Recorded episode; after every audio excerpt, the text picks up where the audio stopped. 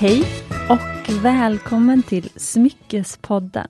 Det här är podden där vi pratar om äkta smycken och ädelstenar på ett enkelt sätt och bryter normer som präglat en annars ganska strikt bransch. Och varmt välkommen till dig som lyssnar. Idag har jag en härlig gäst som kommer tillbaka. Eh, hon var med faktiskt ganska nyligen i ett avsnitt, i avsnitt 89. Hon kommer från Göteborg och hon älskar smycken. Välkommen Stephanie! Tack så mycket! Hur känns det att vara här igen? Ja, men eh, nervöst. du har inte Sia vid din sida? Nej, jag har ju inte det. Jag önskar att hon var här. Men eh, eh, det känns jättebra. Det var Aha. jättekul eh, förra gången. Att bara få prata om det man älskar. Liksom. Man vill ju inte göra något annat. Nej, Precis, vad kul! Eh, jag är jätteglad. Jag mejlade dig ganska direkt efter och, och sa att men du, eh, om du vill så eh, för min del så måste du komma tillbaka till podden. Så om du vill det så har du en stående inbjudan. ja, kanon. Och då skulle du till Stockholm nu redan i januari? Ja, precis. Vad är det du är här och gör?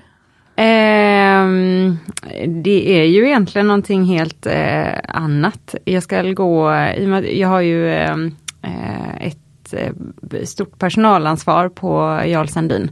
Mm. Och eh, jag ska gå en, eller jag har gått en kurs i sorgbearbetning som är liksom en eh, en psykologisk metod att eh, komma över vissa kanske förluster i sitt liv. Det kan vara en skilsmässa, man har sålt sitt hus, alltså vissa förändringar i sitt liv. Eh, och nu ska jag gå fortsättningskursen för att jag tyckte att den första var så himla bra. Så att det ska jag göra. Alltså wow! Mm. jag sa ju det till dig, för jag vill, det bara bubblar och frågar men så kände jag, nej vi sätter på mickarna först ja. så får ni lyssnare vara med. Eh, men okej, det här var ju superspännande. Mm. Ja eh, men det är det, även för mig. Det är ju ganska nytt men jag har alltid varit eh, väldigt intresserad av psykologi och sådär. Så att eh, eh, det känns jättekul att få in det ännu mer i, också i jobbet och, men även privat faktiskt. Mm. Eh, tycker jag det är väldigt eh, roligt. Mm. För du är ju butikschef på Jarl Sandin. Ja. Det sa jag ju aldrig faktiskt. nu. Men, men det stämmer. Ja, men för den som inte lyssnat på avsnitt 89, eh, där du var med första gången, kan du inte lite kort berätta om eh, men hur du hamnade där? Eh, jag hamnade väl där av en slump egentligen. Eh, jag hade pluggat eh, butiks eller ledarskap egentligen eh, i Stockholm. Jag flyttade hem och jobbade deltid i en annan butik men kände liksom att jag ville göra någonting annat. Och ehm, sökte mig då till Jarl Sandin eh, där jag fick jobb. Och eh, jag började på klockavdelningen egentligen mm. och blev eh, bara eh, tre månader in i min anställning ansvarig för klockavdelningen då, eller uravdelningen.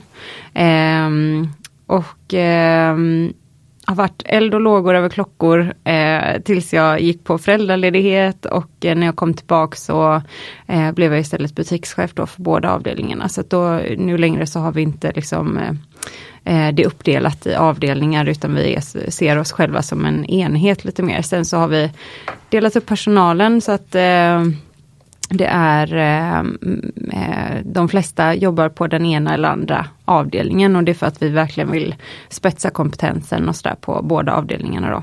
Man ska veta liksom vilka eh, urverksmaterial som eh, sitter i en, eh, ja, ett sju dagars IWC-verk till exempel. Eller eh, så ska man kunna olika slipningar och kvaliteter och ädelstenar och dess eh, egenskaper och sådär. Mm. Så ja. För apropå ledarskap tänkte jag på, nu kom vi in på din eh, kurs här. Eh, men vad söker du efter i ditt team? Det är intressant att höra. Eh, jag ehm, eh, har väl kommit fram till att jag, när jag har arbetsintervjuer och sådär, mm. eller eh, sökande, eh, så brukar jag leta efter att man är vänlig.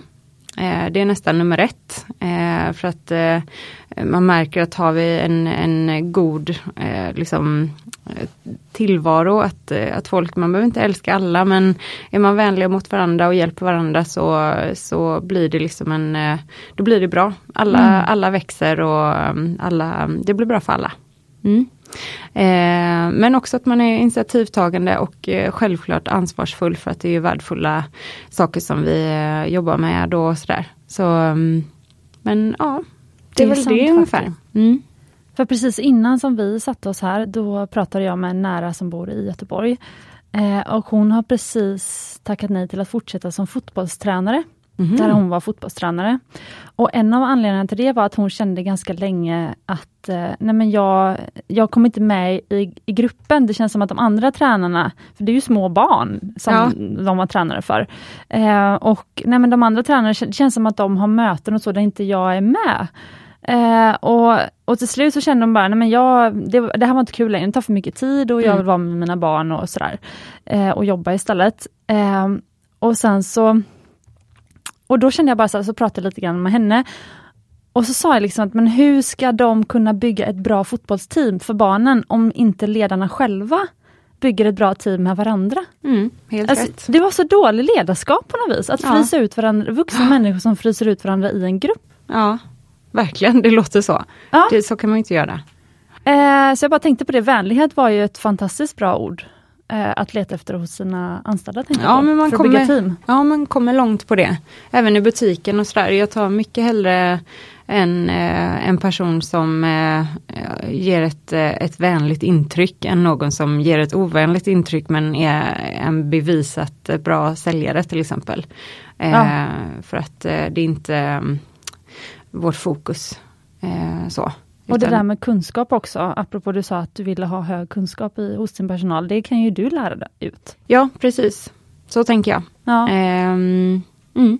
Det är mycket man kan, och intresset kommer ofta när de börjar och så förkovrar man sig i allt det där som man ska, för det är ju något helt annat att jobba med det och, och, och hjälpa kunder framåt också i sin liksom, process och så.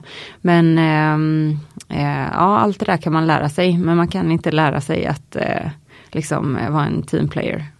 Nej, eller det kanske man kan eller, om man är medveten. Man ja, Men det är ja. svårare, jag håller med. Ja, det man... blir fler samtal för mig ja. i alla fall. Sant faktiskt. Ja, och apropå att, det, mm. hon skulle nu berätta för sin dotter som ju är med och spelar fotboll, hon var ju liksom ledare för sin fot mm, dotters fotbollslag. Så berättade hon först för sin dotter så att nej men nu ska mamma sluta.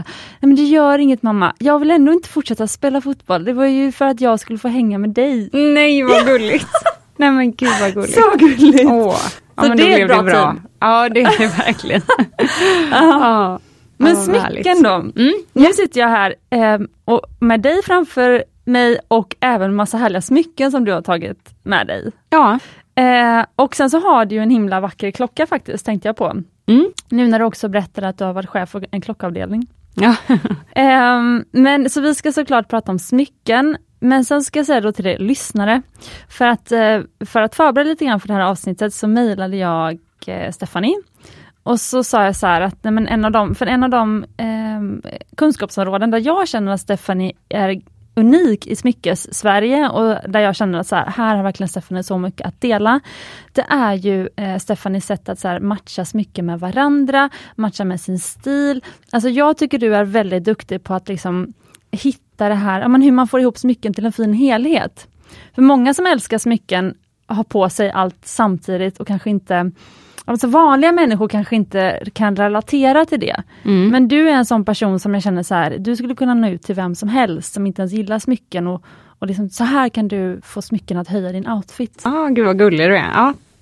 Um, jo men jag tycker det är roligt och ja, men dels uh, matcha såklart kläder eller sådär ihop med varandra men också skapa outfits av, uh, av smycken såklart. Mm. Det gör man ju. såklart! Ja. ja. Ja. Eh, men jag mejlade lite olika punkter och då sa du, jag går igång på allt. Ja, ja. jo men för det är ju väldigt roligt. Ehm, eh, och och jag, jag tänkte på det som, eh, som du skrev att det är väldigt vanligt att man att, eh, att man sätter på sig smycken enskilt. Mm. Eh, att många tar liksom, och så tar jag den och så tar jag den och så den här gillar jag och så så. Eh, och det, så kan man ju absolut göra och man, man, man har ju sina favoriter och så. Men ifall man också vill verkligen lyfta sina smycken så kanske man ska istället då eh, ta ett steg tillbaks, se eh, liksom vad som passar med vad och så eh, bygga små looks eller outfits eh, sådär. Precis. Så till olika kläder och så kanske. Precis. Mm.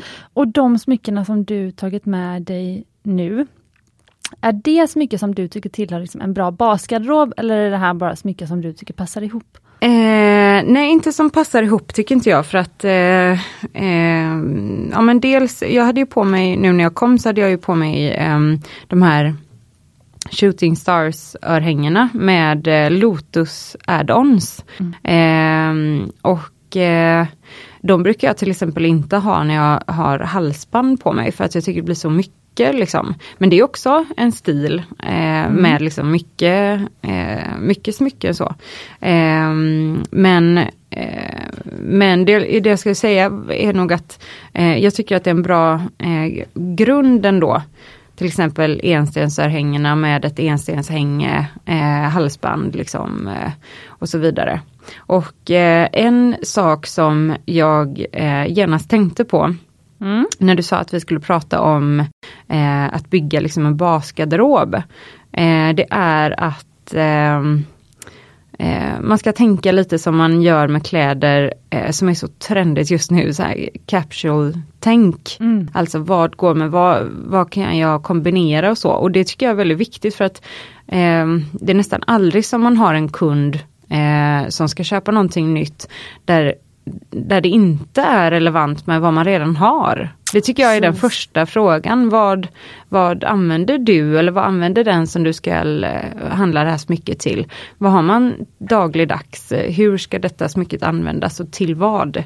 Tycker jag är jätteviktigt. Um, så att eh, det som jag har tagit med mig det är liksom en, eh, en, ett litet lekfullt smyckeskrin kan man kalla det för.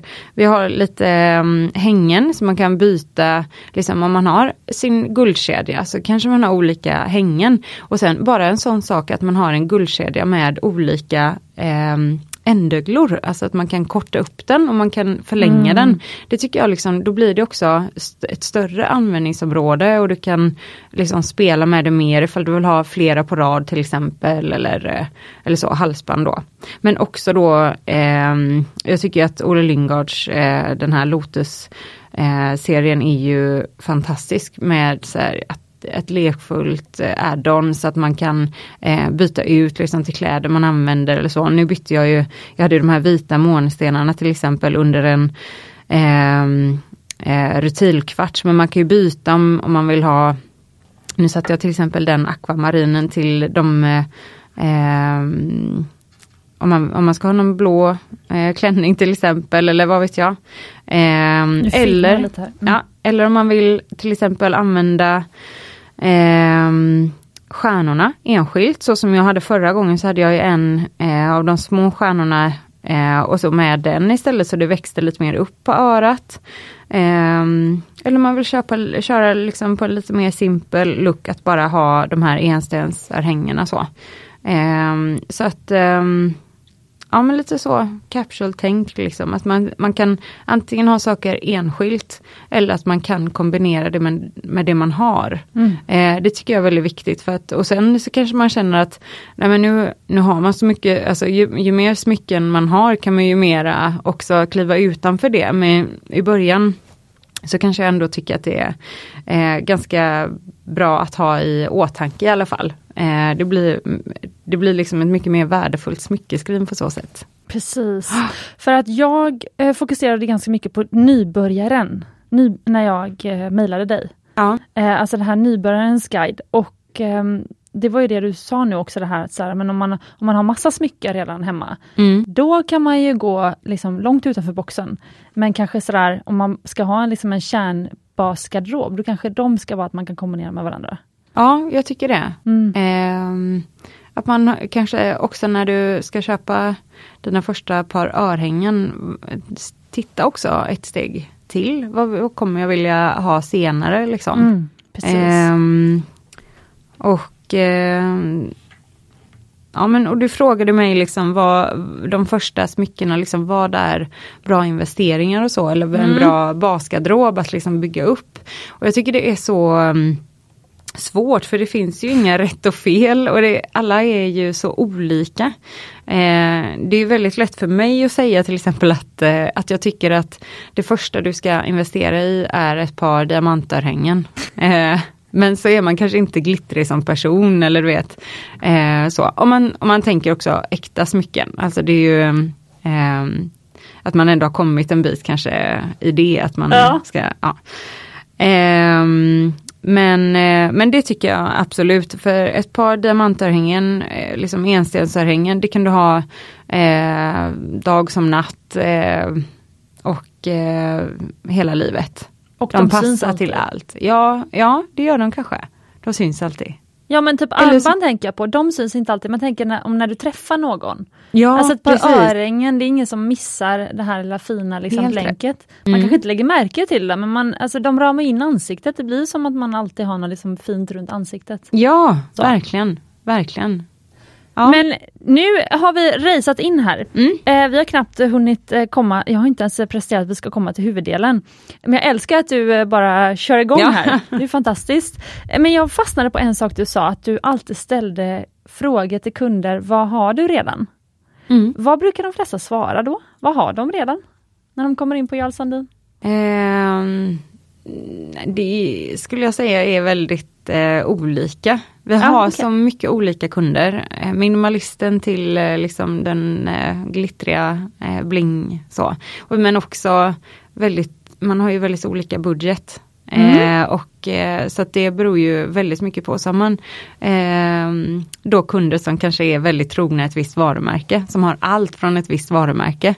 Ehm, och någon annan som kanske är lite mer eh, ehm, ja, runt och tittar och sådär. Men ehm, eh, Ja, nej jag vet inte om jag vågar svara på det. Vad Nej. har man egentligen? Alla har ju så olika vigselringar, allt från liksom pärlor, använder man det eller inte? Vissa, jag tänker bara på kunder som kommer in och eh, ofta har man liksom någonting från Jensen eller Attling eller vet någon sån här eh, Ja, så. klassiskt så. Eller Ja, sånt. och kanske vill man ta sig vidare liksom ifrån silvret. Mm. Eh, eller så vill man vara kvar där.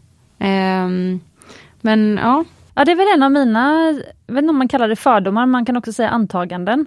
Eh, att eh, när man ber om hjälp så tydligt och kommer liksom till butiken och, och Mm. verkligen vill ha hjälp. Eh, det kanske också är att man är ganska ny på liksom äkta smycken, och, och, men då kanske man bär redan något silver och ge, både Georg Jensen i Wattling är väldigt känd inom silver. mm, Så om man är ny på äkta smycken så kanske det är därför man har ett silversmycke från dem så. Alltså Mm. man kanske fått i present eller så, Mm. det är liksom ett bra köp. ja men precis det är ändå, ja det, och det är ändå ett steg längre än eh, det här liksom massproducerade Ja. eh, så. Sant. Ja, okej. Men just det, det var en fråga till jag hade. Eh, det var ju hur eh, du fick, eh, vilket um, mottagande du fick efter första poddavsnittet. Du sa, jag ställde ju en fråga till dig Mm. innan vi satte på mickarna. Ja, och så och tänkte jag så här, tusan! Nej nu får vi sluta. nu får vi. Men du får återberätta då. Det var lite kul att höra vad, du, vad som hände då efter poddavsnittet som släpptes strax innan jul. Ja, ehm, ja men vi hade ehm, Vi hade ju bland annat eh, folk som kom in. Jag, jag nämnde eh, vår eh, serie Popperi som är liksom ett hop, eh, hopplock av olika eh, ädelstenar och jag vet att du filmade den också tror jag. Eh, jag vet inte om du la ut den men Ehm, men i alla fall så pratade vi om den och, eh, och eh, den, den var det ett par människor som kom in och frågade efter och, och ville titta på. Så det var väldigt roligt. Den har vi också i flera olika färgställningar och sådär i butiken. Så det, det är alltid kul när, när folk kommer in och tittar på ädelsten, färgstenar tycker jag. Det är roligt. Vilka färger Mm. visade du då? Eh, det beror ju helt på kunden. Ja, Skulle jag säga. Ja. Jag tänkte, tänkte de- den här kunden. Eh, nej, men det, ja, nej det hörde jag bara så det var inte, Jaha, det var inte du! jag som, nej. Ja, okej. Men det hade varit roligt, jag hade Ja. nog, eh, då hade jag blivit alldeles sprallig om de kom in och, och frågade mig. Eh, Ja. Nej men så att det var, jag blev väldigt glad när jag hörde det och sen eh, om det beror på att de en, hade tittat på hemsidan eller lyssnat på podden eller så, det vet jag inte men, eh, men eh, det är inte vanligt i alla fall att de kommer in och frågar efter just den serien så, utan mera kanske, ja men jag vill ha en cocktailring Mm. med färgsten eller vad har du? Sådär. Eh, men ja, Kul ju. mm, verkligen. Smyckespodden ger inflytande, det är ju roligt. Mm, ja, verkligen. Eh, men okej, vad kul. Men då, ehm, då skulle jag vilja att vi i huvuddelen eh, pratar om kanske de här de tio viktigaste smyckena i en bra sån, du säger capsule, Mm. garderob Mm. och på svenska kanske basgarderob. Eh, ja, ja, eller ehm, kapselgarderob tror jag man eh, benämner det på, på svenska. Jag tror att Ah, tanken okej. är liksom, tanken är att du ska ha en eh, Eh, att du ska ha, ja, men som i garderoben, att du har liksom ett par jeans och så har du tre blusar. Då har du tre outfits. Mm. Eh, men du har bara eh, ja men liksom att man, eller att man kanske skaffar sig 20 stycken plagg. Eh, som alla går att kombinera ihop till till hur många outfits som helst. Liksom. Och eh, antingen så, så går allting tillsammans eller så kan du bära plagg enskilt. Eh, och så. Och detsamma gäller ju smycken. Mm. Att du ska, att du, eh, ja men jag är mycket inne på det, att det ska vara liksom lekfullt. Du ska kunna ställa dig vid ditt smyckeskrin eller vad man ska säga och, och kunna eh, ja, men leka ihop din, din dag liksom. Inte kanske, eller jo men ibland kanske man vill ha samma hela tiden. Jag är verkligen sån att jag eh, kanske har samma eh, i två veckor och sen så byter jag. Och så kör jag liksom eh, det ganska mycket. Nu har jag till exempel haft min knutring eh, från Engelbert eh, ganska mycket. Eh, och så har den här lilla ormen fått ligga vid sidan av. Och sen så byter man och så blir man lite mer förälskad i någon, någon annan och sådär liksom. Ja men det låter jättebra och då kallar vi det kapselgarderob. Ja det tycker jag. Eh, så ska vi då dela Stefanis tio bästa smycken i en bra kapselgarderob? Ja. Ehm, ja precis. Ehm, Stopp, stopp, stopp. Mm. Är, du, är du fine med det? Ja det är jag men det är, bara, det är bara att jag är lite så här, eh, jag känner mig, jag känner mig också, här är jag inbjuden, men jag känner mig lite eh, så här motsträvig själva eh, att man säger du vet att man punktar upp så här tio grejer man ska ha. Okej, För men- alla är så olika. Ja, så det är så okej. svårt att säga liksom, eh, så det är mer typ, eh, och det, det är också därför jag nämner liksom det här med, eh, med liksom capsule-tänk, att, att man, man får gå till sig själv och så tänka liksom, ja men eh, vad vill jag, för att jag kan ju inte ehm, Ja men jag tänker bara på de personerna som jag känner. Ja. Och så om jag skulle, om jag skulle sitta här och säga, eh, säga till eh, en eh, väninna att ja, men det här är de tio som du måste ha och så tittar jag på henne och känner så här, du kommer inte ha ett enda smycke av de här tio. För att det är liksom inte, inte hon, utan hon, för henne funkar tio andra så. Men, eh, Nej men, det är om, fantastiskt. Nej men då, nej men vi, vilket ramverk ska vi ha då? Ska, är det tio frågor eller är det fem frågor man ska ställa sig? Ja, nej men eh, jag kan utgå från mina tio smycken. Ja det var en rolig Eh, grej. ja, Mm. eh, för att det, det tror jag ändå funkar för många. Ja. Eh, så. Och sen så kan man alternera lite grann tänker jag. Eh, och just alternativen, till exempel att man eh, Eh, om man, eh, alltså alliansen till exempel, den Mm. har ju jag på mig hela tiden, en tunn allians. Eller nästan hela tiden i alla fall.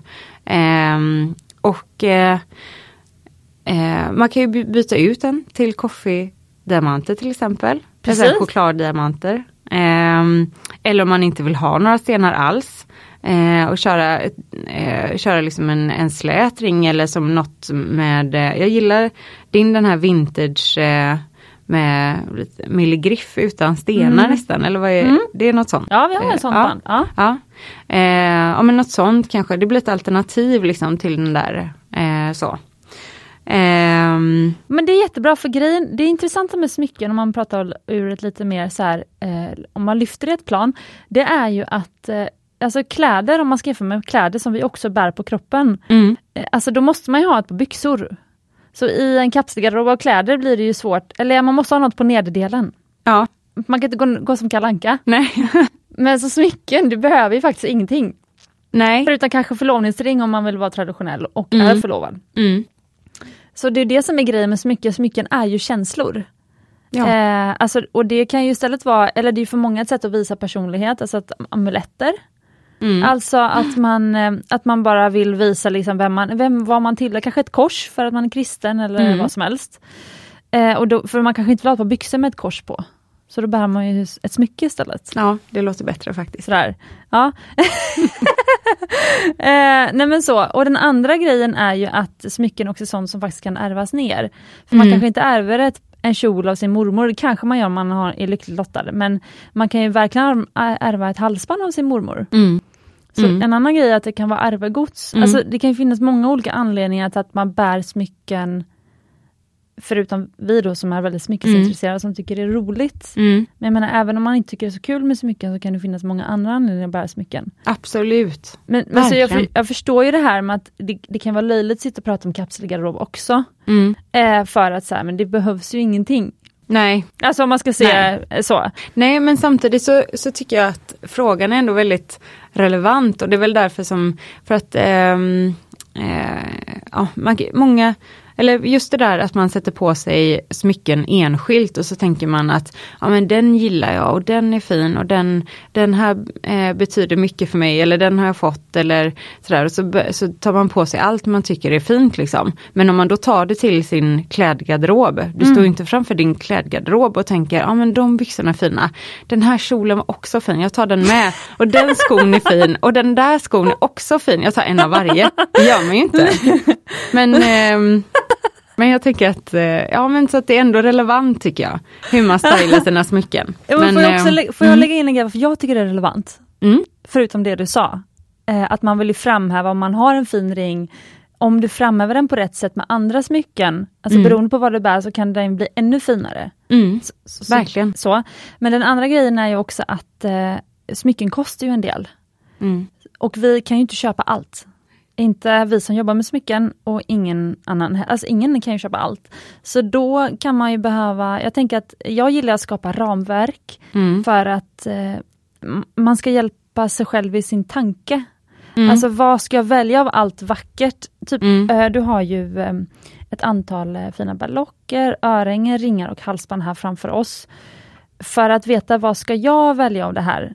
mm, Så ja, den jag gillar bäst kanske är för dyr. Mm. Okej, men vad ska jag då välja? Alltså, mm, eh, nej men den här stenen den, den är väldigt skör, så den kan du inte ha varje dag. Nej, Nej. men då kanske jag väljer bort den. Eh, alltså, så man, Mm. det Mm. finns...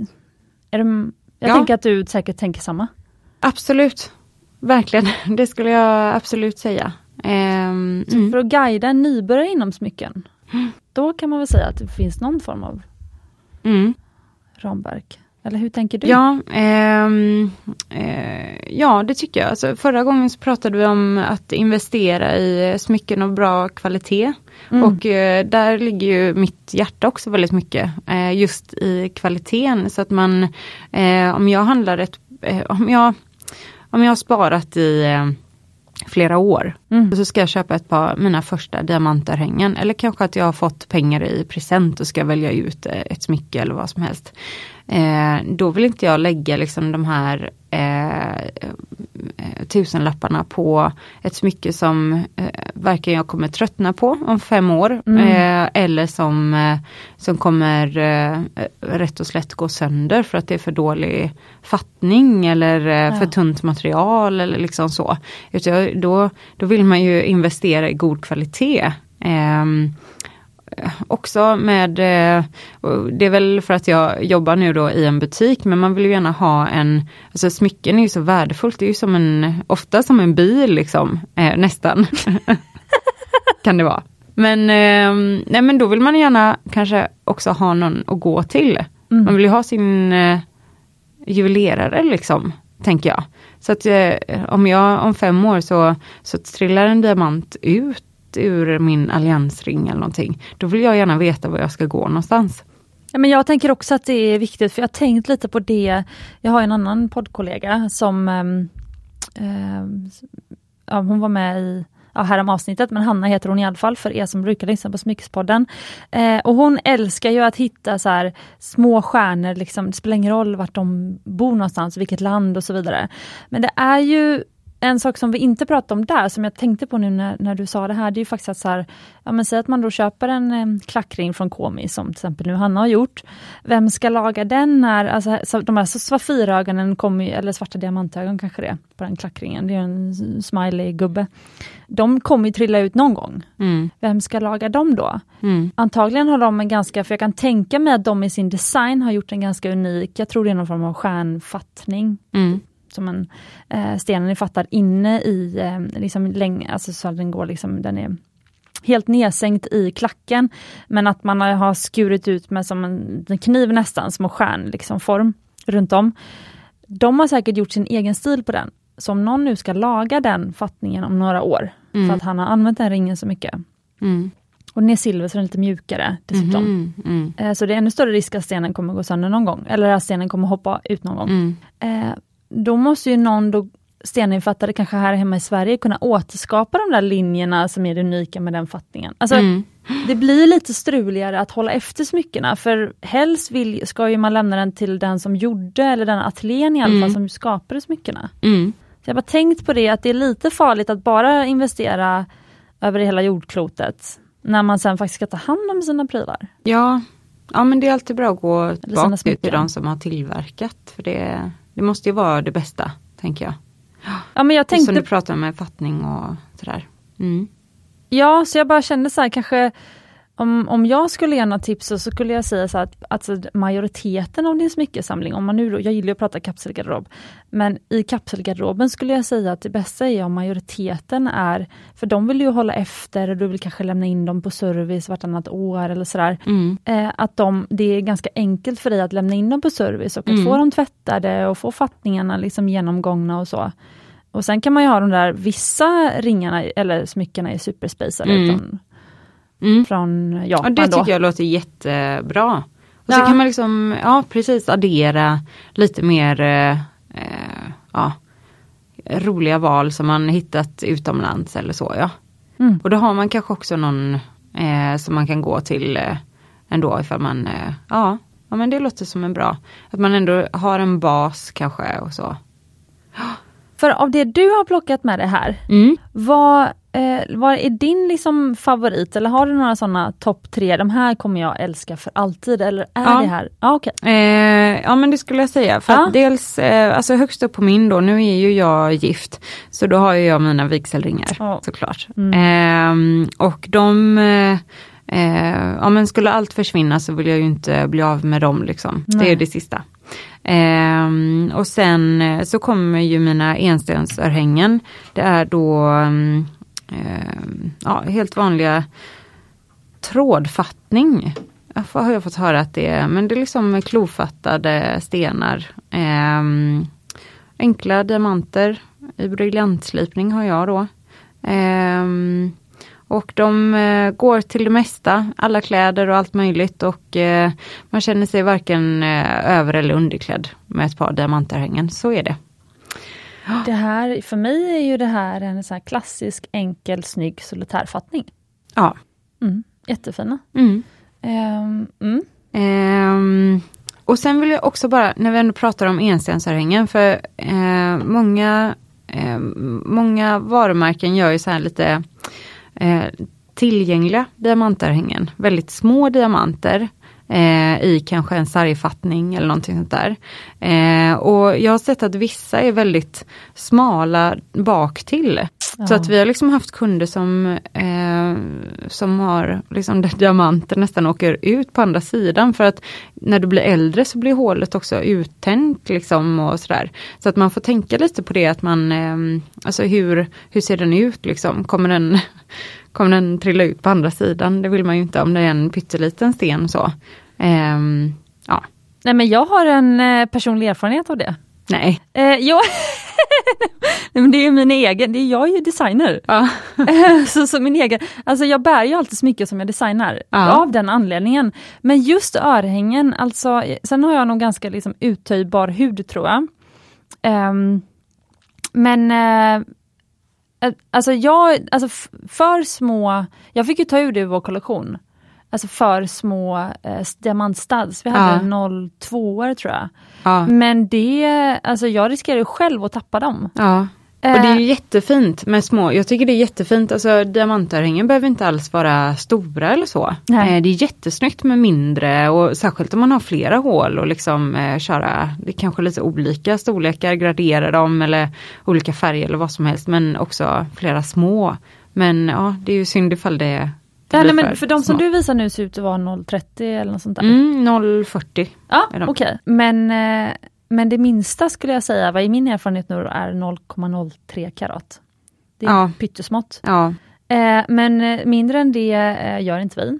nej. Och eh, Men ni har 0,03. ja, Ja, och det, det funkar hur bra som helst. ja, Men jag tror till och med vi hade, det kan vara att minnet sviker så det var 0,01 or vi hade som diamantstads. Mhm. Alltså de är ju 1, eh, vad är det, 3 millimeter i diameter. Alltså det är ingenting. nej. Och har man lite, lite, lite eh, uthöjt hål så Mm. kan de åka igenom. Den andra grejen är faktiskt samma sak med hoops. Jag vet inte om du tänkt på det Mm. eller om du har erfarenhet av det. Om ni har, för det var en, eh, vi har ju en återförsäljare i Danmark som ville köpa in hoops från oss. Mhm. Eh, men då hade ju vi råkat visa, alltså vi har ju vissa smycken som man liksom kan visa upp typ i kassaskåpet eller sådär och så, ja men de här är fina och liksom bara på sig någon gång men det är kanske prototyper som inte kommer i produktion eller sådär. Så hade ju de, den återförsäljaren råkat se ett par hoops som vi inte har kvar längre. Eh, och som vi lyckligtvis inte sålde så många av. Men det här var ju många år sedan. Eh, men det var ju nu de hade hittat den, så det var ju precis nu i vintras som frågade, får vi sälja dem? Och då sa jag så här, nej men det går inte för att de åker bakåt i örat. I alla fall i mitt öra. Mm. Alltså de är ju också för, alltså om hoopsen är för tunna, då Mm. snurrar de ju bakåt. Mm. Och så var det Ja, med, sen en lite tyngre bakdel kanske så, ja. ja, så att, men det här att designa snygga smala hoops som liksom inte åker in i ja örat. det är- att det ska vara så svårt. Ja, Ja, ja, ja, exakt. Ja, nu delar jag ju um, kanske alldeles för mycket här, men det är ju, alltså att designa enkelt kan Mm. vara väldigt svårt. så är det. Verkligen, absolut. Men berätta, för du är väldigt duktig på att styla. Så hur tänkte du nu? Till exempel nu har du ju stylat det väldigt fint här när du skulle vara med i podden. Hur, hur tänkte du då? Ehm, ja du, eh, men dels så tänkte jag ju med, eh, med ringarna så tänkte jag ju liksom att jag ville ha eh, ja, men det som jag brukar ha. För mig är ju det en, eh, en, bas eh, look liksom, eller vad man ska säga. Men också till fest faktiskt. För att jag, jag kör ju samma då egentligen. Eh, just på, på händerna. Men, ehm, och jag gillar när det är liksom, och du är väldigt bra på att stacka ringar och så. Jag har liksom inte kommit igång med det ännu. Okej, Utan jag kör liksom mera enskilda, eh, ja men nu har du säkert jätte så här, nätta små fingrar, det har ju inte jag. Men, eh, ja, sådär. ja men jättefint. Ehm, men, ehm, ja men det tycker jag är jätte, jättesnyggt. Man har ju tio fingrar så jag tänker att man kan Precis, mycket här är det ny, potential. det här kanske är någonting för dig, kanske lite mer. Mm. Det blir lite ja, mer. Ja, ja, Nu fick jag Ja, Stefan en lite tjockare, så här domring-aktig. Ja, jättekul ju. Ja men för vi pratade om det sist, att det jag tror att det är en trend som ändå kommer med lite mera chunky och liksom lite mera tyngd, om man säger så. ja Den här är ändå lite, lite mer än de här andra nättare. Så. Jättefint. Nu när vi, när vi sitter här och spelar in, då har vi inte släppt trendspaningsavsnittet. Men eh, när det kommer ut, då Mm. kommer ju lyssnarna ha kunnat lyssna på trendspaningsavsnittet. Mm. Men har du fler roliga trender för 2023? För det här med mer chunky, det är ju en av trenderna då vi spanar. Ja, ja men det, den tror jag verkligen på. Ja. Eh, det, eh, det tror jag kommer komma. Och smyckes, eh, det är inte som med kläder, det tar ju alltid lite tid. Så nu Mm. sitter vi här som är i branschen och pratar om chunky. Men eh, folk kommer märka av det först om tre år. Att eh, det är där liksom. Okej! Du vet, eh, ja men det brukar ändå ta lite längre tid känns det som. Nu börjar man se det och så. Och sen ska, ska man liksom acceptera det och sen, ja jag vet inte. Nej men du Eller har såklart helt rätt. Nej men det är sant. Eh, Ehm, faktiskt. Men, eh, eh, ja, men klackringen vet jag att eh, din poddkollega Hanna har pratat lite om, Mm. eller hon eh, har gett lite tips och den eh, eh, tror jag också på, lite så här, ja, men kanske lite mer feminina klackringar eller, eller så. Ehm, och ja men en bredare bredare alliansring skulle jag säga som vigseltrend. Mm. Eh, alltså inte, ja men och jag tror ju mycket på klofattningarna. Så de här Faden och Castell har vi ju gjort nu ett tag. Eh, och mycket liksom tunna, tunna allianser och, och så. Eh, och det tycker jag fortfarande är jättefint eh, med liksom en supertunn allians till en, en solitär till exempel. Eh, jättesnyggt och klassiskt. Men jag tror ändå eh, att det kanske kommer komma lite mer klofattningar, lite större stenar och kanske eh, i par också.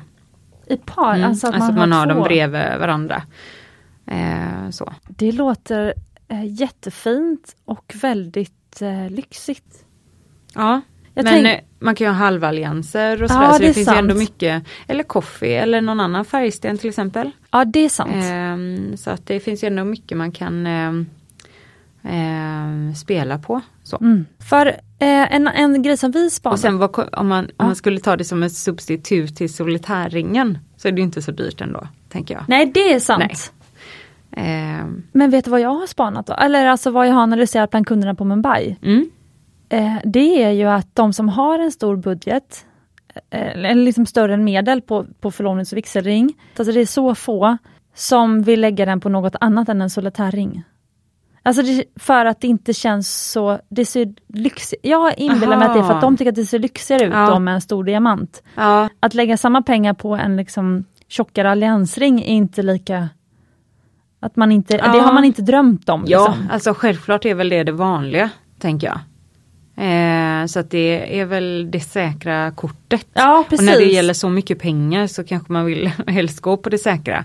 Men om man vill kliva utanför boxen, precis. då kanske det är ett bra alternativ. Precis. Exakt så. För eh, jag tänkte på det, nu eh, vill, vill inte du eh, smala ner till kapselgarderoben, för du vill att man ska hitta sin stil. Och den taken gillar jag verkligen. Då är frågan då, när man då börjar bli intresserad av äkta smycken, eller man är intresserad men liksom man, man kanske lyssnar på Smyckespodden också för att man så här, ja men vad, vem är smyckes, vem, vad har jag för smyckesidentitet? Mm. Så hur, hur hjälper du då någon att hitta sin stil? Ehm, eh, prov, prova mycket. Ah, alltså det, det skulle jag säga är liksom eh, ehm, eh, ja, nummer ett. Prova mycket smycken. Eh, gå in i butikerna som du står i skyltfönstret och tittar in på. Prova det på handen eh, och titta Titta liksom på detaljer, eh, för det är detaljerna som gör det med smycken. Det är ju inte de glittrande stenarna tyvärr, för att det är just, det är ju liksom ehm, ja, det, det får du ändå, men om man tittar liksom från alla håll och kanter, diskutera gärna med någon. Ta med dig en en, eh, en eh, liksom smyckesintresserad kompis eller någon som överhuvudtaget gillar design eller som du känner att du kan lita på, liksom diskutera och så. För det, det tycker jag kommer mycket eh, utifrån och det tycker jag är väldigt roligt när man när man får liksom till det samtalet också med kunder. Så här, vad, och också för att ta dem kanske framåt i processen. Vad, om man tittar på en, eh, ett par örhängen till exempel och så. Så man, ja men den här är jättesnygg eller, eh, eller så. Ja men vad är det du tycker är snyggt? Alltså om du kan börja definiera vad det är du tycker är snyggt eller fult på någonting. Eller om, om någon, någonting går bort, ett par, du, om du ska välja ut ett par kreoler till exempel. eh, så provar du, ja men de är för stora eller de är för små. Eller så är de i perfekt storlek, men vad är det då som man inte som man väljer bort dem för eller så. Man försöker börja liksom definiera sin stil kanske. Eh, vad det är man föredrar. Och sen, sen en, viktig, en viktig grej, eh, eller en viktig övning kanske man kan kalla det för.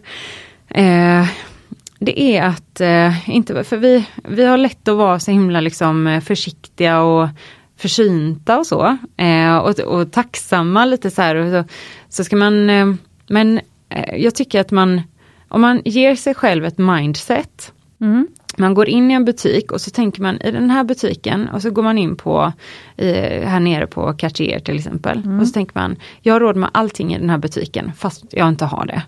Eh, och så går man in och så börjar man då prova, titta och eh, liksom fantisera om vad hade jag köpt i den här butiken.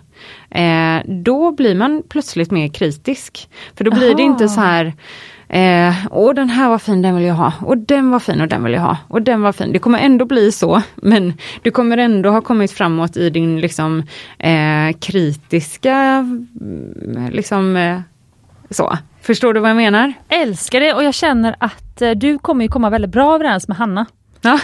Eh, hon, eh, nej men det här att försätta sig i en sinnesstämning då. Ja. låt, det var ju det du ja. sa, som att man, är, man kan köpa allt Eh, och vad ska man då välja? Mm. Det var ju helt fantastiskt. Det är lite som, jag vet inte om du varit med om det själv, men jag tror flera kan relatera till att när man har lyckats spara ihop pengar, mm. eh, ja men man skulle spara ihop pengar för man ville köpa en, en viss specifik sak. Mm. Och så lyckas man, och så ett par år senare när man då, nu ska jag få köpa det här, mm. eh, då är det inte säkert att man vågar slå till. Nej. Eh, Nej, eller precis. då har man upptäckt att nej, men det var något annat jag hellre vill ha då. Ja.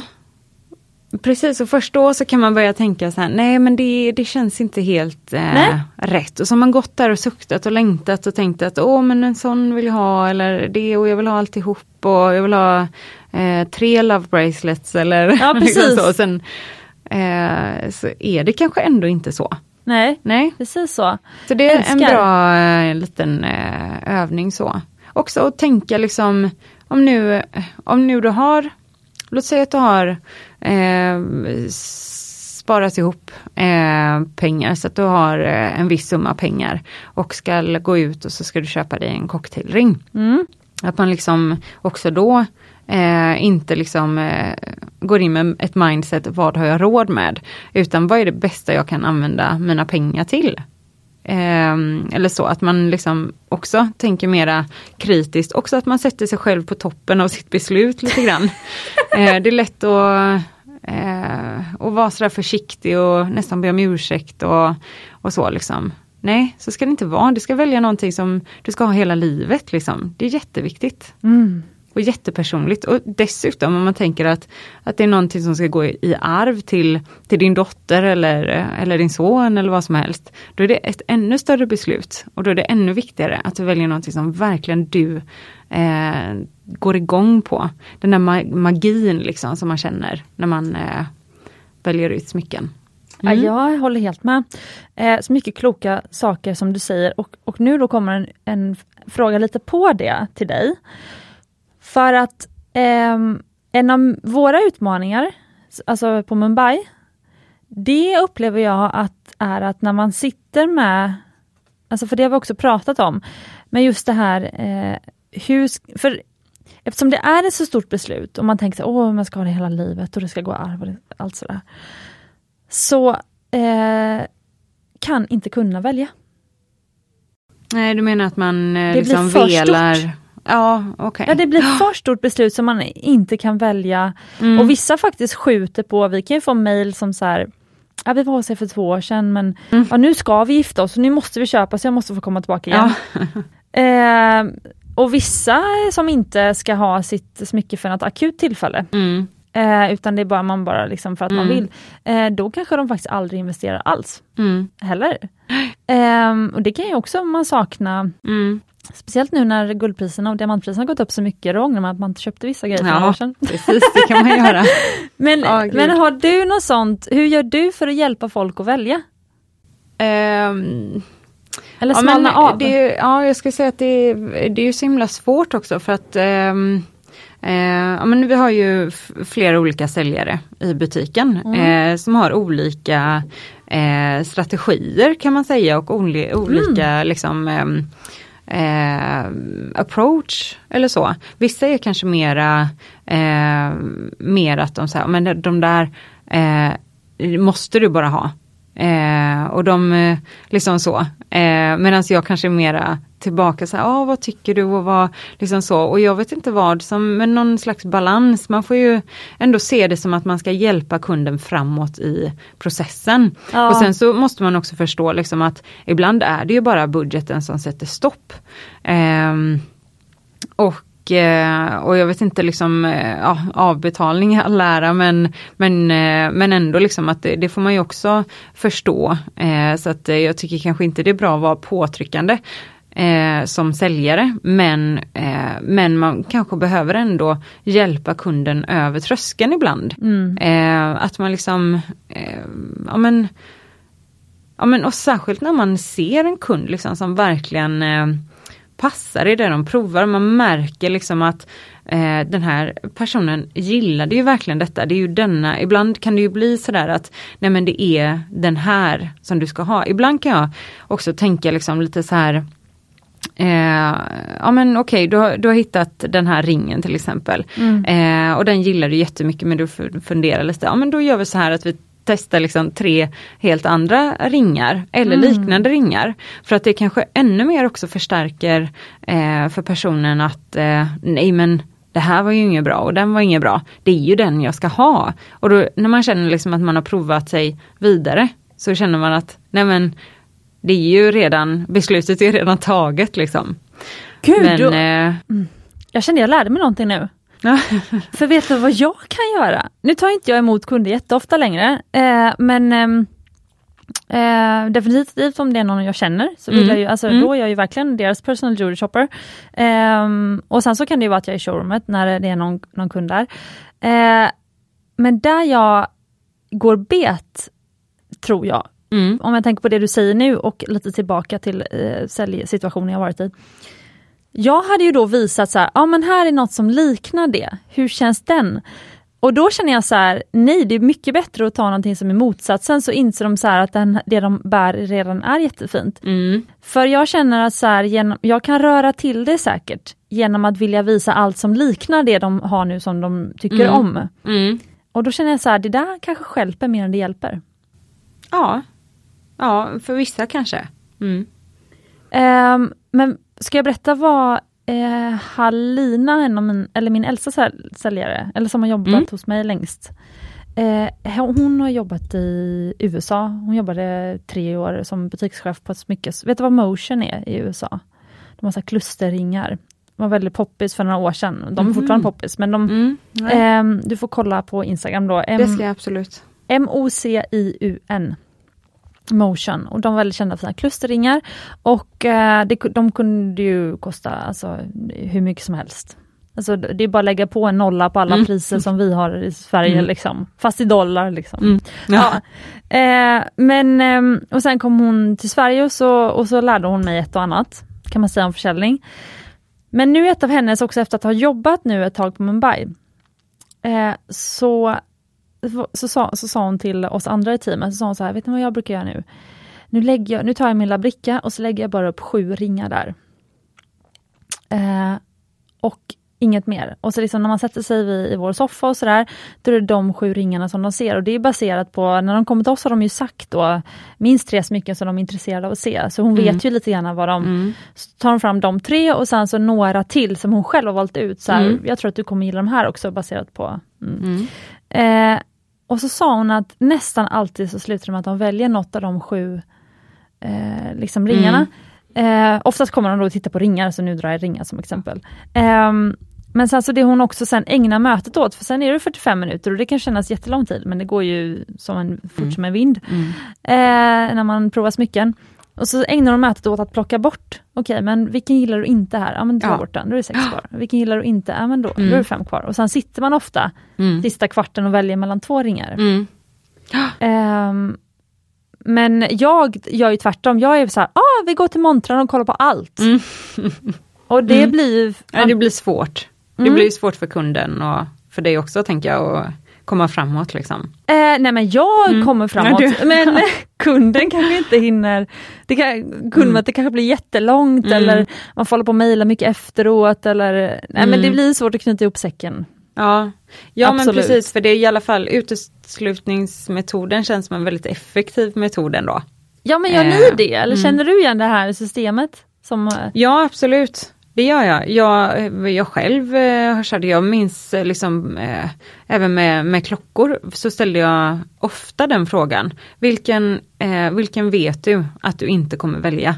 Ja, men den här också av säkerhetsskäl. Eh, Ja, liksom, man kan det. inte ha sju klockor framme på en bricka liksom. Eh, så så att ehm, ja men så kanske man lägger bort en och så tar man fram ett nytt alternativ eller så är, står det bara mellan två stycken till slut. Och detsamma gäller ju vigselringar eller solitärer eller vad, örhängen eller vad som helst. mm. Men ehm, ja.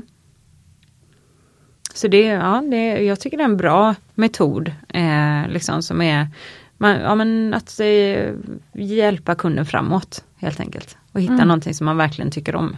För då vill man, man vill inte gå in och hitta sin favorit med en gång för att då, då blir man ju osäker ifall man, ingen vill välja den första man ser liksom. Eh, ingen vill köpa ett hus på den första visningen för att då vet man inte vad man, eh, vad man missar liksom. Utan då behöver man ändå eh, liksom, titta igenom sortimentet och sen så kan man välja den första. eh, precis så. Hur ofta är det någon väljer den första? Sen som de blev kära i? Ja du, inget, ja, inget svar på det. Nej okej. För jag får mig Halina sa att så här, det, är nästan alltid, alltså, hon ägnar större delen av mötet åt att de ska komma tillbaka till det kunden Ja. kärar ner sig först. Ja, ja men ja, det kan jag verkligen hålla med om. Så, så blir det ju, och särskilt om man har ställt liksom rätt frågor eh, till en början. Om man kör liksom den här intervju eh, och lär känna eh, bäraren eh, ordentligt, då, då kommer du också föreslå någonting som, är, som, är, som blir bra. Ja, sant. Ja, Men en spaning som eh, gjordes då under det här ehm, eh, tju- trendspaningsavsnittet, Mm. eh, det var också budgetvänliga smycken. Ja. Håller du med om det? Att det är en spaning, kanske en, att vi kanske kommer liksom, att det är en spaning för 2023?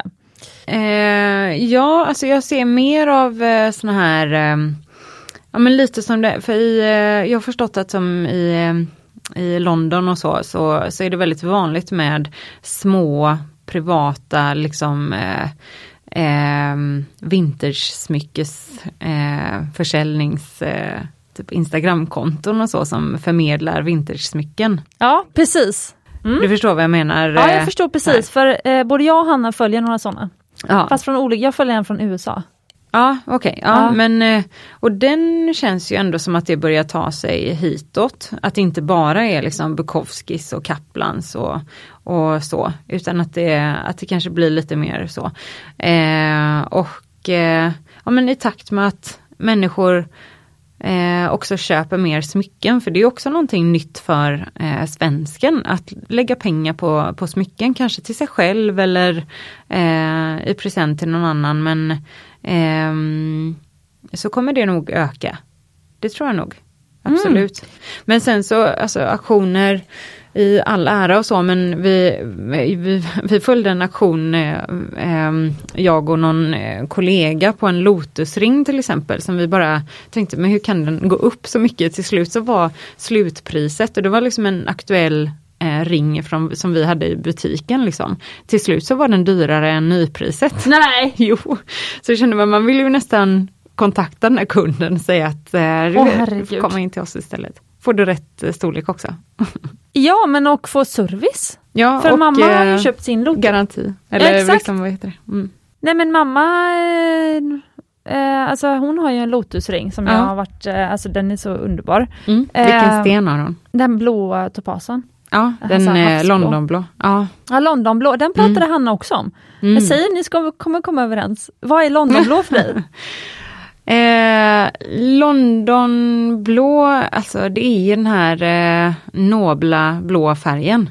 Skulle jag säga. Alltså den är väldigt mörk, djup blå. Men det är också den enda av Olle Lyngards stenar som är behandlad. Ja precis. Eh, och så även om den, men topas är inte min favorit. Jag vet inte, jag tycker den är för perfekt liksom. Som sten, får man säga så? Ja men absolut, nej men topaser är ju ganska tillgängliga, eh, alltså även i pris och så, just för att de växer ganska stort i stora kristaller, vilket också då gör att man kan få en väldigt fin klar sten mm. som är ganska stor, men det är därför mm. Olle Lindgård också använder den, för att de kan säkert få liksom konsekvent vackra Ja, de vackra, är klara ju, stenar. Ja, de, och de är verkligen det, de är ju hur fina som helst och fina mm. färger, väldigt jämna färger eh, också. Men eh, ja, men ja. Nej men eh, eh, blå, nej men det är ju en sån här, eh, mamma har alltid haft blått liksom. Ja. Eh, och blå ögon och gillar havet. Och, nej, ja men den är, är det, det, ju det, det är Ja och blått, eh, blått och så rött guld, eller gult guld. Eh, det är ju en fantastisk kombination, alltså det är ju så vackert. Precis. Verkligen. Och så små diamanter där. Men de, hon har i alla fall haft den inne hos er. Mm. Och fått liksom sådär, eh, men, och det har man ju med äkta smycken, som sagt man ska lämna in dem i, mm. eh, med jämna mellanrum och så. Ja. Men det missar man ju då tänkte jag på, bara den som nu ska klicka hem en från, eh, ja vart det nu var, och ja. så då kanske man missar den här servicen och du ser mm. garantin och men, den här mm. liksom relationen till eh, butiken, stället där man handlade. Ja men också, eh, och sen beror det väl på liksom hur mycket billigare det är, om det är värt det. Men, eh, men eh, om man, eh, nu vet ju jag hur det ser ut att eh, liksom få en Lotusbricka framför sig. Och att stå där och välja ut liksom din favorit eller sådär, det, det vill man ju betala oh. pengar för. Oh. Eh, då får man välja precis den som man själv vill ha, rätt storlek. Eh, Ja men eh, ja, det är ju bara men eh, jag har ju en favorit i bland Lotusringarna, eller senast jag var i alla fall på Lojalsanin, nu var det ett antal år sedan. Det var säkert innan jag startade Mumbai, kommer jag ihåg. Ja, jag har varit där efteråt, men det var i alla fall då, då jag kollade på Lotusringarna. Och då eh, kärade jag ner mig i den rosa korallen. Ja, oh, den är så fin. Ja, Eh, helt... Och jag älskar den rosa. Ja, ah. alltså den är, ja, ja, den, ja, ingen, det finns ju ingen vackrare färg typ än, än det. Den är så aprikosljus, rosa. Ja men också att färgen går som en liten sån här swirl, eh, alltså att den, den är inte helt kons, eh, som, liksom kons, konstant nej. i färgen utan att den är liksom lite går liksom lite vågor av mörkare och ljusare. Ja, nej, den är jätte, jättefin, det är en av mina favoriter. Oh. Och palen också. Ja, och opal, ja. de, de eh, började använda opal för typ två, två år sedan eller någonting sånt där. Och den, de är så vackra och funkar ihop med alla olika Lotus. Din, din, din mamma får du tipsa om den. Den, eh, alltså, ja, dels är de väldigt fina stenarna mm. och plockar verkligen upp om du till exempel har en serpentin eller grön turmalin eller sådär. Bredvid blir ju opalen också mera grön. Mm. Och har du då mm. en eh, London blå eh, så blir den mera kall och blå liksom. Den mm. är jättefin. Jätte, jättefin. Sen måste jag bara säga det, men jag tror korall, att, för det är ju jag vet inte hur eh, ska säga, etiskt det är att hålla på med koraller som ädelstenar längre. Mm. Eh, så det är väl bara, men jag har inte jättebra koll på det där. Men det är ju en fruktansvärt vacker sten. Mm, det är ju det. Mm, det är ju det. ah. ah. Ja men du har på dig Olle Lindgårds elefant ja, runt precis. Eh, halsen. Mm. Och den känns ju som ett väldigt bra, det känns också som ett sånt smycke som går eh, på auktion. I alla fall som jag har sett på auktion. Ja, ja för Ole så är ju den ikonisk. Ja. Eh, och eh, Eh, det är ju verkligen ett sånt smycke som, eh, som eh, då, de som köper elefanten vet ju vad de vill ha mm. Eh, lite grann. Men ehm, ja, den är, jag tycker den är ja, riktigt fin. Mm. Och så kan man byta ut den ju, hänget. Vi pratade nog innan med kedjan och så. Eh, man har andra hjärta eller någonting sånt där. Eh, ja. För jag tänkte att nu ska jag alldeles strax eh, släppa iväg det här. Eh, men jag tänkte att du skulle få avsluta, om du vill, mm. med att ge kanske tre bra så här, investeringstips som även kanske är eh, liksom som håller sig eh, på second hand-marknaden. Nu har vi pratat lite om det. Mm. Eh, men just om Lotusringen, det är en väldigt bra investering faktiskt att köpa ny också. Mm. uppenbarligen. Mm. Eftersom att den håller sig verkligen i värde. Mm. Men finns det mer sådana liksom, bra liksom, investeringar som du tycker, alltså som också är du kan ju välja till lite olika stilar då, du som har eh, många olika eh, stilar Ja. för kunder. Eh, ja, alltså jag tycker alltid de här eh, det, ja, men det som man, som man vet att folk kommer söka på, liksom hela Mm. ordet, inte så här eh, ja men cocktailring, absolut. Eh, det finns ju, och lotusringen kanske är en cocktailring. Men Mm. vill jag ha en lotusring så kommer jag ju söka på den på, på ordet. Om jag vill ha en, eh, en fat knot från Engelbert så kommer jag ju söka på fat knot Engelbert. Mm. Eh, och allt sånt kommer ju att gå upp, eh, tänker jag, på eh, även på andrahandsmarknaden. Ehm, ett ehm, eh, tennisarmband, absolut. Ehm, men ehm, ja, egentligen så, det är ju inte jag som eh, sitter liksom på andrahandsmarknaden, men min känsla säger så i alla fall. Mm. Eh, att gå på sånt som eh, tyvärr som, som är kanske mainstream eller så. Men också god kvalitet, bra slipningar, bra stenar och, och allt det där liksom. Du, du kommer ju jättelångt eh, bara med det. Mm. Mm.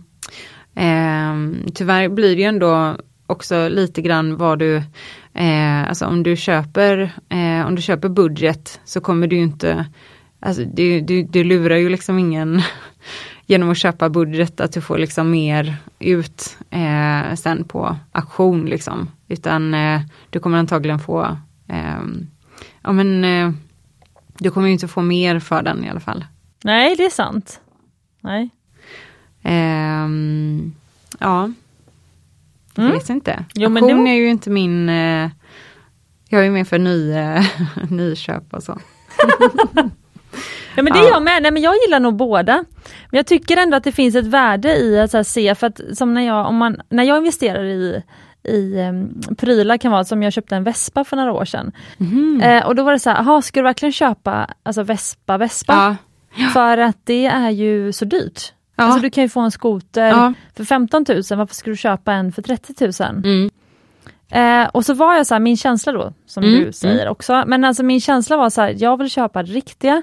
För Mm. jag har ju kollat nu, den är ju så dyr också, jag kan ju inte köpa en Vespa second hand för under 20 000. nej, Vilket ju då borde betyda att jag inte, att min egen också kommer liksom hålla i Ja. värde. Och mycket riktigt, alltså jag sålde den sen eh, flera år senare för 23 000.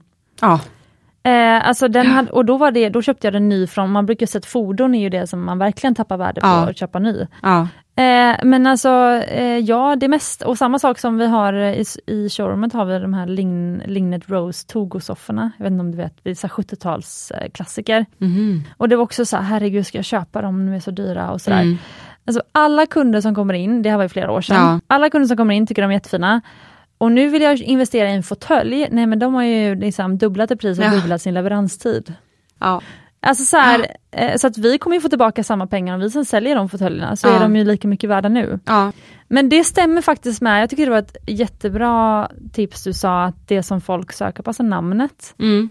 Ja, men men och du jag tycker du ha har så mycket köp. också i din Vespa-historia där. Liksom. Också att, eh, vill jag bara tillägga, att, Mm. eh, att man inte ska köpa substitut. Nej, Även precis. när det kommer till smycken. Alltså, eh, om det är en knutring du vill ha från Engelbert, köp då ingen annan knut, för du kommer Exakt. alltid vilja ha den. Och helt plötsligt så har du lagt pengar, onödiga pengar på någonting, på ett substitut. Det är bättre att vänta då. Eh, och så verkligen gå på det man eh, verkligen vill ha istället. Och jag håller helt med, för den andra grejen är, nu ska man, man ska bry sig om vad andra tycker och hej och hå. Men typ som din elefant, jag vet, det är ju ganska många guldsmeder som gör, eh, har gjort kopior Mm. på den Mm. elefanten. Och det är ju inte jättesvårt att eh, stoppa den i gjutform och göra en ny gjutning på den elefanten.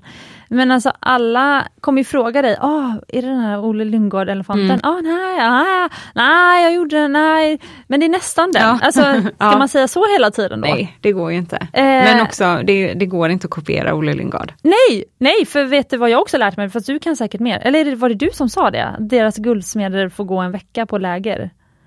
Eller och Ja, för att bli men, eh, uttagen också för att bli guldsmed. Var för som... Nej, det tror jag inte att vi men, eh, men så, det stämmer ju. Ja.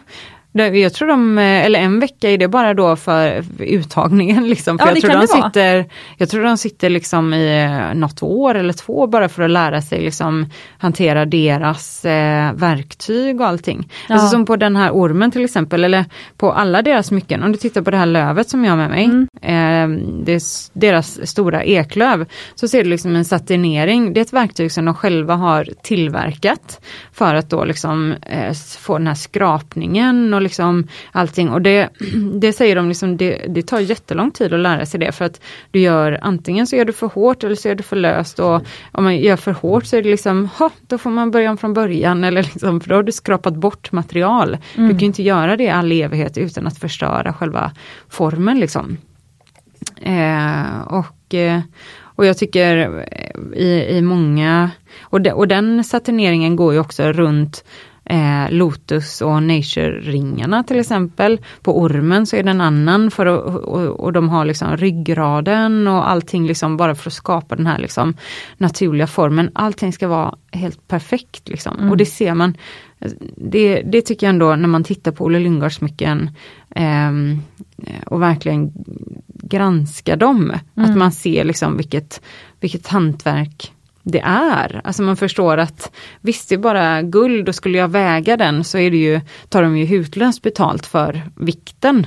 Men det är ju inte det som är grejen utan det är ju verkligen arbetet. Jag brukar säga, väg din tröja, vad skulle den vara värd om du inte... Om du inte alltså, Ja, underkläder.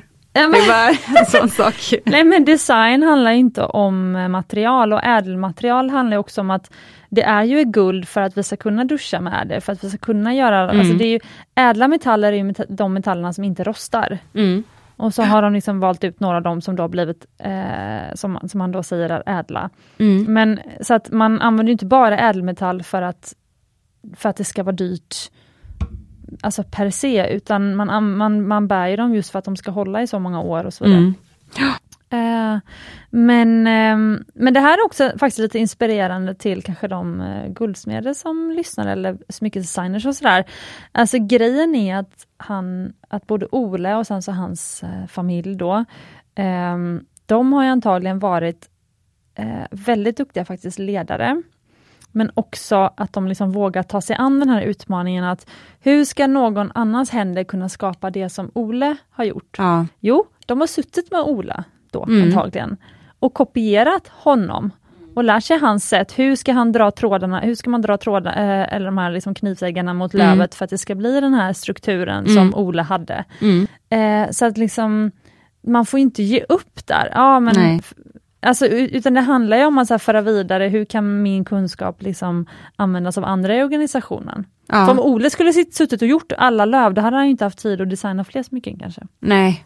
Nej precis, och det är nog en hel del löv de eh, Ja. får producera. Precis. Men eh, ja, nej men verkligen. Eh, absolut. Men jag jag. har, jag har en fråga som jag vill ställa till dig och Mm. det är, nu nämner vi Hanna för eh, kanske femte gången i det här avsnittet, men hon tyckte att så här, är inte det en rolig grej att ha ett inspirationskonto och dela? Och då kände jag så här, det är jättekul. Så nu vill jag fråga dig, har du något inspirationskonto som du vill dela till lyssnarna? Kan vara inspiration med smycken eller något annat men som inspirerar dig. Ehm, Gärna Instagram då, men det kan ju vara en bok eller podd eller någonting som lyssnarna också kan konsumera. Då.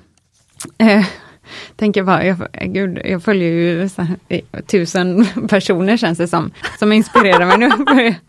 eh, men ehm, Vad satt du och gjorde på vägen ja, hit? Du har ju åkt tåg hit, satt du inte då och blev inspirerad av något? Jag lyssnade på Smyckespodden. Det, du gjorde research. Ja, precis. Ehm, och eh, Nu måste jag säga att eh, Stephanie har en guldig iPhone i händerna. ja, Det var ju väldigt fräsigt ja, faktiskt. visst. Ehm, Matcha smyckena. Men, eh, ja men jag vet inte. Är det smyckes, eh, ett smyckeskonto du vill ha? Eller något annat? Nej, för min del, jag älskar ju all möjlig inspiration. Så för Mm. min del så behövs ju inte det. Ehm, Men, men de som lyssnar kanske... Jag, ja, ja. Men jag tycker det är bara Eh. roligt att få en inblick i någon så här personlighet. Men vi fick ju lite det när du, att du ska gå på den här um, sorgbearbetningskursen. ja. Vad- eh, vad ja, lär- vad har du var lärt dig där? Ja. Ehm, Kanske det är något, något att dela där?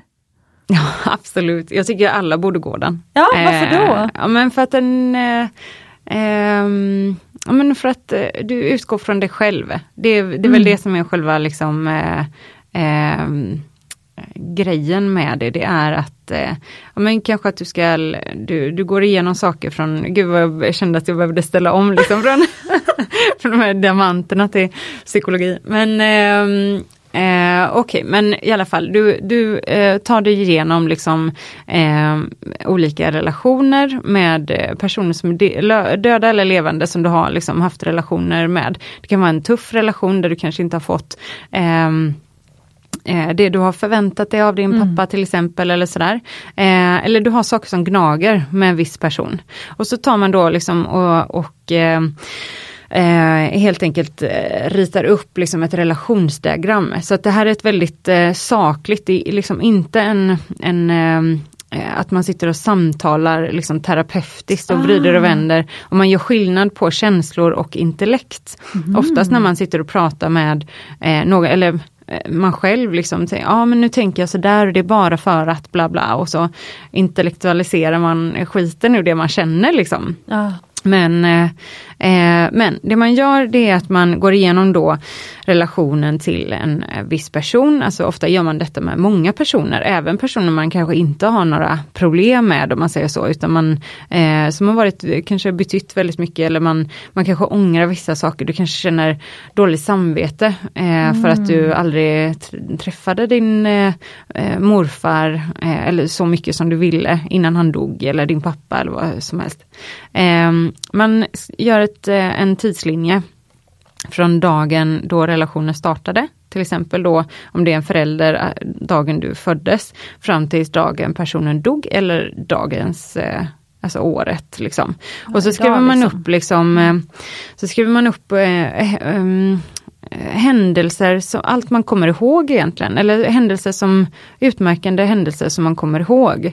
Eh, bra händelser eh, kan man skriva eh, på ovansidan eh, och så ska man skriva dåliga händelser på, på nedansidan. Sånt som eh, för dig eh, kanske har eh, varit jobbigt eller sådär. Och, eh, och då, då, då är det liksom att då kan det komma fram eh, eh, saker som, som kanske är små, men som kanske var stora för dig. Så att det är väldigt viktigt att du är liksom sann mot dig själv. Att du bekräftar det för det första liksom för dig själv och, eh, och eh, ja, då, då blir det liksom på något sätt också att ja, men det, det kan vara en liten skithändelse. Men som har gnagt i dig jättelänge och som faktiskt sen kanske har präglat dig som person. Så då var det ingen liten skithändelse. Men när man pratar om den så känns det så här, men gud. ehm, den här, men det hände ju bara en gång och det var ju ingenting och det var ju liksom eh, det och det. Men uppenbarligen så är det ju någonting där som ligger liksom och gnager. Och sen så ska man då skriva ett eh, fullbordarens brev. Eh, och eh, det är också uppdelat då i att eh, ja men att eh, be om ursäkt för, ifall man kanske har gjort saker som man eh, vill be om ursäkt för. Och sen att man ska be om, eh, eller man ska eh, förlåta personen för de här händelserna som har påverkat dig negativt. Du ska aldrig läsa upp det för personen, utan du ska bara, eh, man, man läser upp det för någon eh, kanske som också har gått eh, den här sorgbearbetningskursen. Men och eh, ibland så blir det liksom att det tas upp punkter som man, man får liksom inte kontexten utan eh, du, du bara läser upp det för någon men det händer någonting i dig. Att först kartlägga allting, att eh, eh, lägga upp varje händelse hela livet eh, och sen att skriva det här brevet eh, som är då liksom förutbestämt hur det ska vara upplagt. Och sen så ska du läsa upp det här brevet högt. Inte för personen eh, som det gäller utan för en person som inte har någon relation till den personen som du läser om. Och om man tänker på att eh, saker då inte har, liksom, man ska aldrig, du ska liksom inte beskriva eh, händelser och sådär för att då gör du inte det för din skull. Eh, du vet ju precis vad som hände. Så att det blir ju din, det byggs ju på din egen sanning. Mm. Eh, och eh, det är också eh, ja, men väldigt stort liksom, att du utgår från dig själv, du bekräftar det för dig själv och att du också eh, ja, eh, säger liksom, jag förlåter dig för att du eh, aldrig da da da, eh, någonting. Mm. Och så ehm, ja, och så lägger man det åt sidan, då har man liksom eh, ehm, ja, kanske tagit sig vidare, lagt åt sidan och kan komma vidare, komma över det. Mm. Så, och det är den enda liksom evidensbaserade eh, metoden, att, eh, eller sorgbearbetningsmetoden, eh, som liksom ger långsiktigt resultat. Till mm. exempel att du, eh, låt säga att du har väldigt hastigt förlorat din partner till exempel. Ehm, och, kan, och så har du dåligt samvete för ditten datten och du är arg för att det här, eh, liksom så, så, så kan man då eh, gå igenom de här stegen och lära sig den här metoden och eh, ta sig vidare. Mm. Helt enkelt. Men det kan också vara eh, förluster av husdjur eller eh, att man eh, i sitt, eh, alltså, i sitt liv, att man har liksom, vilka förluster har man haft, att man har till exempel flyttat ifrån, om man är liten och så flyttar man ifrån eh, en gård där alla ens kompisar bor. Liksom. Eh, mm. Och så, eh, ja, sådana saker. Allt möjligt. Mm. Wow! Ja. Ehm, mm. Jag har faktiskt, eh, alltså jag, nej jag har aldrig eh, kommit i kontakt med det så som du beskriver nu. Eh, uh. nej. Eh, nej. Eh, och det är väldigt Eh, det, det är väldigt, eh, för att jag, eh, för mig blev det liksom också så stort för att, ja nu blir det ju jättepersonligt här då, men, men man känner liksom att om man, har, om man någon gång har pratat med en psykolog till exempel, ja. så, så, så inser man också att det här är något helt annat. Ah, Därför okay. att det spelar ingen roll liksom, man kan inte sitta och, och prata om, men vad var det egentligen som hände? Eller varför liksom, Nej, med psykologen vara så här smart liksom och försöka Nej. outsmarta vad som har hänt och varför man reagerar på ett visst sätt och sådär liksom. Eh, ibland behöver man bara, jag uppfattade det på det här sättet och eh, det gjorde liksom en impact eh, på mig och eh, nu vill jag gå vidare från det till exempel. Det spelar ingen roll vad som hände. Det är Nej. ju bara hur du har uppfattat det egentligen. Ja. Lite så. Precis, och för det spelar ingen roll för någon annan heller låter det som. Eh, nej, för att du, det är bara, det handlar ju om din egen läkning liksom. Ja. Så att det spelar ingen roll, det ska inte vara en diskussion liksom med eh, eh så. Ja. Så att, eh, ja, men så det ska bli väldigt, jag ser fram emot det. Nu är det tre dagar eh, av djupdykning. Ehm, så ja, förra gången var det en vecka. Eh, och det är väldigt, väldigt intensivt och ja. ja tack för att du delade. Mm. Mm. Och, Tack! Ja, nej men alltså wow, alltså det här var ju någonting, att du gör det här, jag är så imponerad. Ja men det är väldigt spännande men eh, ja, som sagt så har jag ju ett in, intresse liksom av det också så att eh, då blir det ju kanske extra kul. Mm. Mm. Precis, men jag tänker också även på att eh, inte bara, dels har du det personliga planet, men sen också att du faktiskt kommer tillbaka och antagligen är en liksom ännu ja, men finare medmänniska för de som är runt dig, både på jobb och privat. Ja, man hoppas ju det och just att man kanske har ett annat synsätt på människor eh, eh som går igenom all möjlig, eh, allt, allt möjligt eh, tufft liksom. Att, eh, ja, att man eh, kanske ändå lyssnar och så. Ehm. Ja, för då får du förstå ännu mer det här att du inte vill kategorisera smycken hos personer. För det kan också vara så att ett smycke som hade passat förra året kanske, alltså det beror på vilka händelser folk har gått igenom i livet också. Alltså det här att mm. du hellre ställer frågor till den du har framför dig och utefter det rekommenderar. Mm. Ja. ja, men man skulle nog kunna dra det till det också, liksom att eh, Eh, och sen, jag tror att eh, alltså mycket av hur du mår och så präglar ju hela din stil. Mm. Klart, både kläder och smycken. Mm. Så är det ju. Mm. Ehm, men ehm, ja, och absolut att smycken är ju personligt.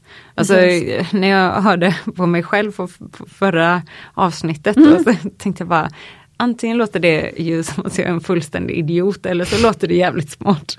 Men eh, liksom att, att, eh, att smycken, eh, äkta smycken liksom är det mest o, omateriella materialet. Alltså det Mm. gill- ligger ändå i det för att det är någonting i det liksom att det, ja, men det är så, så himla personligt och det är så mycket minnen och, eh, och särskilt när det går från generation till generation. Liksom. Du vill investera i smycken som håller.